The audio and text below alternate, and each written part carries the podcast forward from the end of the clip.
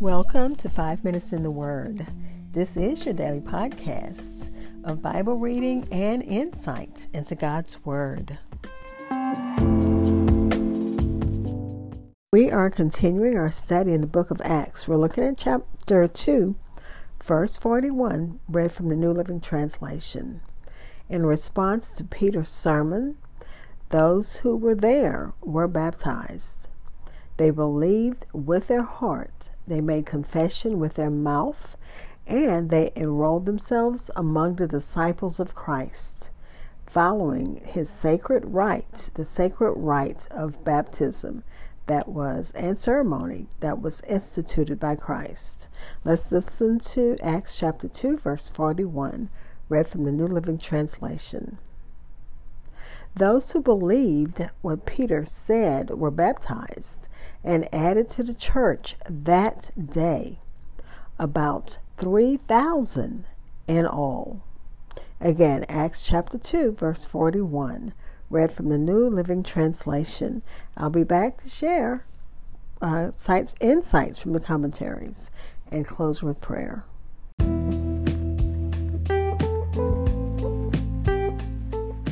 Hi, this is Hope Scott. I'm your host of 5 Minutes in the Word. Thank you for taking time to learn God's Word with me as we learn together. Like, follow, share at Minute Words or hashtag Minutes Word on Facebook and Twitter.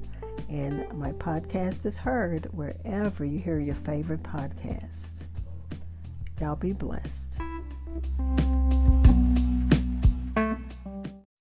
Again, that was Acts chapter 2, verse 41. And this is the response to Peter's sermon. Remember, the scripture before said he preached a long time. And even though he preached a long time, the people were willing to listen. And those who listened accepted the message, accepted the word of God.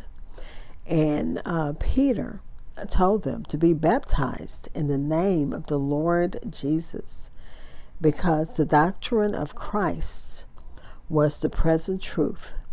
Yet Matthew Henry says that we have reason to believe that in baptizing them, the whole form Christ prescribed was used in the name of the Father, the Son, and the Holy Ghost. And just reading that and thinking about Christian baptism, it just sends, chills now that I'm studying it, that we're baptized in the name of the Father, the Son, and the Holy Ghost.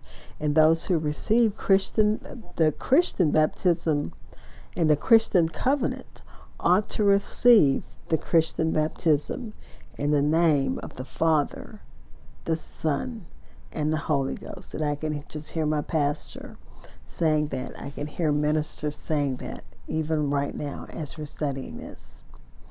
About 3,000 were saved that day. The church enjoyed amazing growth as a result of Peter's Pentecost sermon, a testimony to the truth of the good news of Jesus and the power of the Holy Spirit. About 3,000 souls were added.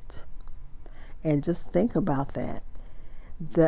This day of Pentecost saw an amazing harvest of souls. The church grew from about 120 to over 3,000. Matthew Henry, or one of the commentaries, I didn't make a note of it, but the Faith Life Study Bible said it went from 100, not Faith Life, it came from Enduring Word, that the church grew from 120 people to 3,120 people. Oh, okay, I see what it's saying now. It started with 120, and now there's 3,120. So 3,000 souls were added in one day, and they gave an antidote of this happening in 19 let's see, 1990. I think that was the date I read. And it's told, yeah, 1990 Summer Harvest Crusade. There was a mass baptism at Corona Del Mar. They couldn't count how many were baptized, but more than 5,000 people attended the event, and it was reported to be the largest baptism service in American history. But back to the number that was added. Think about how this touched lives beyond that day. The people who were there undoubtedly were pilgrims who came to Jerusalem for the Feast of Pentecost. They expected something special from God because, remember, most of them were studying and reading and knew that this was the time of the end of Daniel's 70 weeks. So they knew something was going to happen. They just didn't know what it was. And many of this crowd went back home, traveling far from Jerusalem and taking the good news of Jesus with them. They gladly received the word of God. They gladly were baptized. Those who believed on Jesus that day did so gladly, even as we do today. There's the joy that comes in our soul and in our spirit, even making a dramatic statement in baptism. They would not have submitted to baptism unless they were fully convinced of who Jesus was and of their great need for him as their Savior.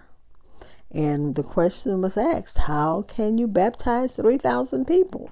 Remember, there were 120 disciples and apostles and followers. And so they had plenty and ample help. There was were huge resources of water available on the Temple Mount, and pools and reservoirs nearby. So it wasn't difficult to find a place where the baptism could take place, or where the baptisms, plural, could take place. Let's pray.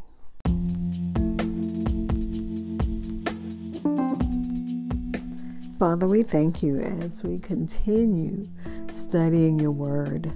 Father, we thank you, even as I say all of the time, we thank you for the pictures that you place to help us to understand your word. We thank you for the vision, the picture of 3,000 being added in one day after a sermon about by one of your servants, by Peter. And we have to remember that Peter was the one who denied Christ. And here he stands boldly proclaiming Christ. God, that's a mighty picture of how you can use even those of us who make horrible mistakes. You can still use us to your glory, and you get the glory in all that we do when we turn ourselves and our lives over to you. We thank you, Father. Father, as always, we're praying for those who need you in a special way. The needs are many. One of the ladies in an organization I am in with retired teachers lost her mother today. And Father, we pray for her. We pray that you strengthen her heart as only you can. And not just her, others who are dealing with mourning right now. Our friend whose grandmother passed at 97, she's still taking it hard. So comfort her heart also, God, as she has to, as they both, as all, especially in the States, are getting ready to prepare for a holiday. Give them the comfort they need, Father. And we pray for those who need you for whatever other needs they are. And thanking you in advance for answered prayers. Amen. Thank you for spending time in God's Word with me. Be blessed.